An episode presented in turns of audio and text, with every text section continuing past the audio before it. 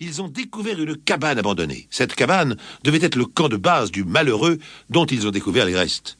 Dans la cabane, des sacs de quartz orifères indiquent que le disparu était un chercheur d'or. Les deux garçons réalisent qu'ils sont au centre d'un placère. Ils se rendent à White Horse, la ville la plus proche, et se renseignent. On leur dit que personne n'a déposé de demande pour une concession concernant ce territoire. Alors ils remettent au shérif la chevalière trouvée sur le squelette, et ils en profitent pour faire une demande de concession en leur nom propre. Et aujourd'hui, après deux ans d'exploitation, ils reviennent en France, histoire de se refaire une petite santé. Ah, de Mongeon peut être content de lui. Il vient d'inventer une histoire digne des meilleurs romans feuilletons. De toute manière, dans deux jours, les lecteurs auront tout oublié et personne n'y pensera plus. C'est là où Demangeon se trompe lourdement. Deux mois plus tard, le téléphone sonne chez Demangeon.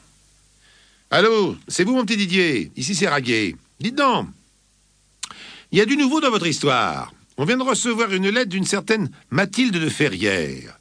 Elle a lu votre reportage et elle est persuadée que les deux prospecteurs que vous avez rencontrés ont découvert le squelette de son frère. Eh oui, il est parti il y a cinq ans dans le Yukon pour y chercher de l'or et n'a plus jamais donné de ses nouvelles. Faudrait demander au shérif de Whitehorse la description de la chevalière. Cela permettrait d'identifier le squelette. Il s'agit, d'après elle, de son frère Thibaut de Ferrières. Demangeon ne sait trop que répondre. Ah bah ça, ça c'est formidable. Ah bah oui, ça, serait bien si c'était son frère. Enfin, je veux dire, euh, ça serait triste, mais intéressant. Ah, c'est, c'est fou ce que cette histoire a, comme rebondissement, hein Ah, pour être fou, on peut dire que ça l'est. Comment cette mademoiselle de Ferrière a-t-elle pu croire suffisamment au roman inventé par Demangeon pour y reconnaître son frère? Demangeon est un peu inquiet, mais après tout, que risque-t-il? On va contacter le shérif de Whitehorse. Il répondra Dieu sait dans combien de temps, qu'il n'a aucune trace de chevalière ni de squelette découvert au pied d'une falaise. Et puis, tout retombera dans l'oubli. Il y aura mille raisons plausibles pour expliquer qu'on n'aboutisse à rien. Les semaines passent, et de Bonjon continue son dur métier de correspondant exclusif. Dieu merci. Il parvient toujours à fournir de la copie au père Raguet, mais il faut bien l'avouer, rien n'est aussi excitant, bien sûr, que l'aventure du squelette et des chercheurs d'or. De Mangeon sommeille encore, quand le téléphone sonne. C'est vous, mon petit Demangeon Je vous rappelle pour l'histoire du squelette du Yukon. Ça y est, on a reçu une réponse du shérif de Whitehorse, hein, et grâce au Yukon Telegraph, nous avons reçu par Bellino une photo de la chevalière. Une photo de la chevalière? Mais quelle chevalière Bon, enfin, la chevalière trouvée par les deux chercheurs d'or que vous avez interviewés. Faites pas réveiller, mon petit. La chevalière du squelette.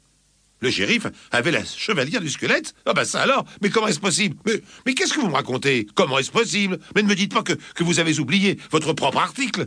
Eh bien maintenant, c'est que...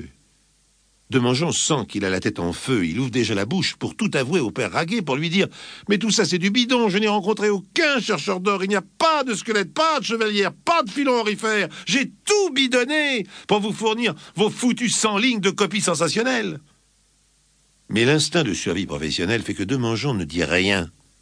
D'ailleurs, à quoi bon faire des aveux, puisque, de toute évidence, la réalité rattrape la fiction? Ah, c'est drôlement intéressant, patron.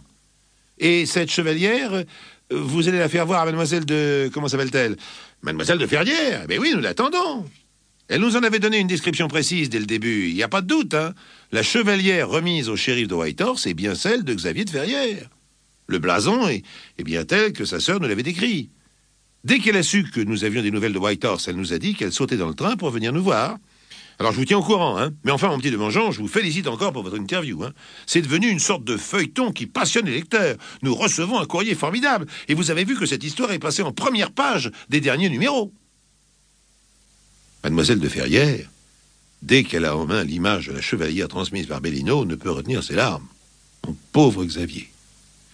Il n'y a pas de doute, c'est ça, chevalière, c'est bien lui. Après tout, votre frère aurait pu s'en séparer, la vendre, se la faire voler. Oh, jamais de la vie. D'ailleurs, tenez, je, porte moi aussi les armes de la famille sur ma chevalière. Vous voyez, le blason est le même. Le shérif de Whitehorse vous a-t-il donné d'autres détails? Eh bien, il nous a communiqué les noms des deux jeunes chercheurs d'or qui ont découvert les restes de votre frère. D'ailleurs, ils sont revenus là-bas et ils ont repris l'exploitation du filon. Le shérif nous a indiqué qu'il possède encore une partie de l'équipement de votre malheureux frère. Si vous pouviez vous rendre sur place, vous pourriez peut-être reconnaître quelques objets personnels trouvés dans sa cabane.